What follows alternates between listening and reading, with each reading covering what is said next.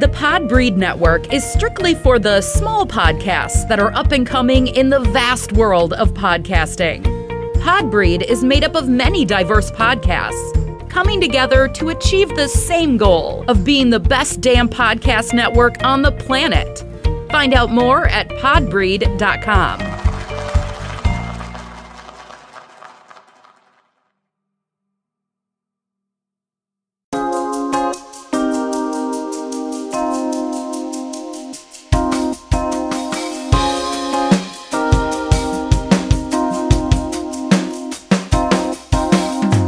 Welcome to Drea's Point of View. I am your hostess, Drea, and I would like to invite you to hit that subscribe button and even follow the show at Drea Point on X and Spill.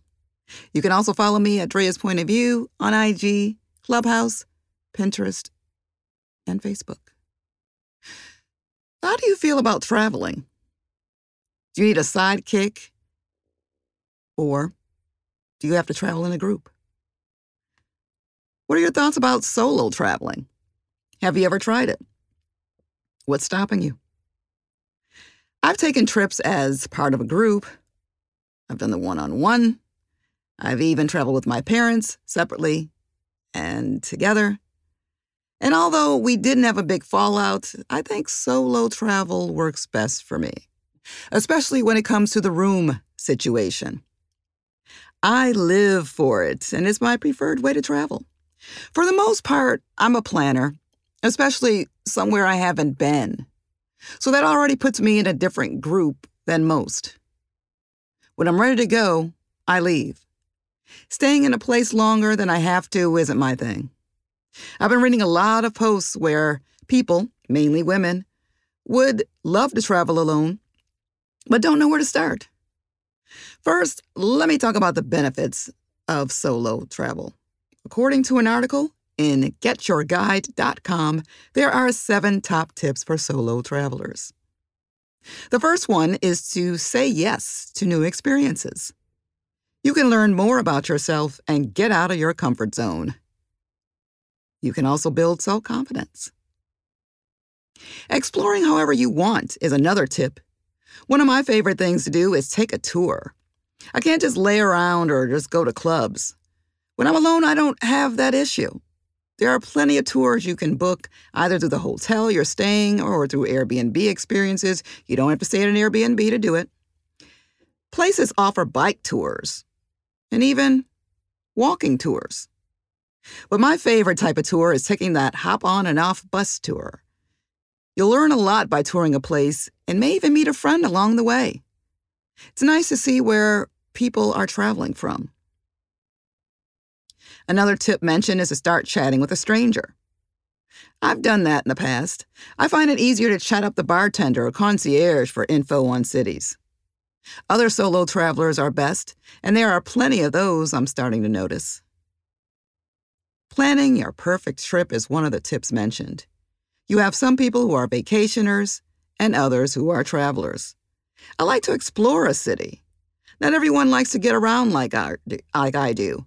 Our body clock is different, finances are different. You can be more flexible alone as opposed to being with someone. You definitely have to compromise. Learning when to use and not use your phone is key. When I look at other people's posts, I know every detail from the moment they leave their home until the moment they come back. I don't like to do that. My friends will tell you that most trips I don't even post and when I do, I'll post it after the fact. Not everyone cares what you're eating or what your room looks like. It's also a safety issue, too. I don't think everyone needs to know where you're going. The benefits of a phone for solo travelers is having access to a currency converter and maps. Some places like Japan, you can rent a Wi Fi router when the Wi Fi is weak or non existent. Getting back to everyone's money is different. I'm not a big fan of spending a lot on a room, so you won't catch me at a five store, five star place because I'm never going to be in it. That may be a problem for some. I know a lot of people, they like staying at the best of the best, and that's fine if that's your thing. Me, I'm, I'm good. Clean bed and a shower is all I need for a place that I'm hardly going to be in. It's like when I go to Essence Festival.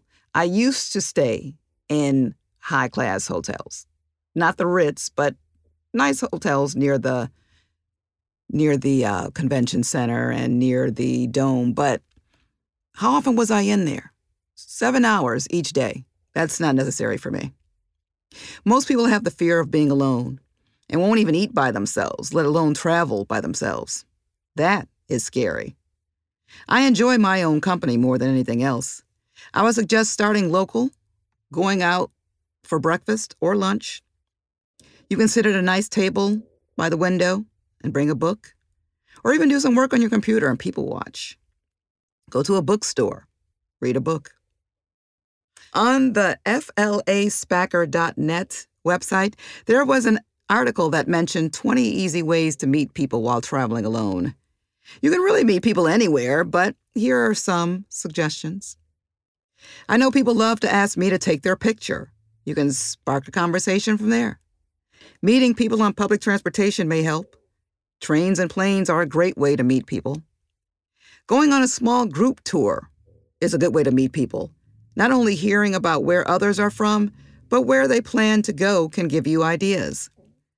I've had some of my best trips solo, especially going international, and I will talk about one of those trips in an upcoming review. My quote of the day comes from Buddha Travel only with thy equals or thy betters. If there are none, travel alone. If you would like to leave a review, buy some merch, or sign up for my newsletter, simply go to my website, thedreaspointofview.com. Until next time, this has been Drea's Point of View.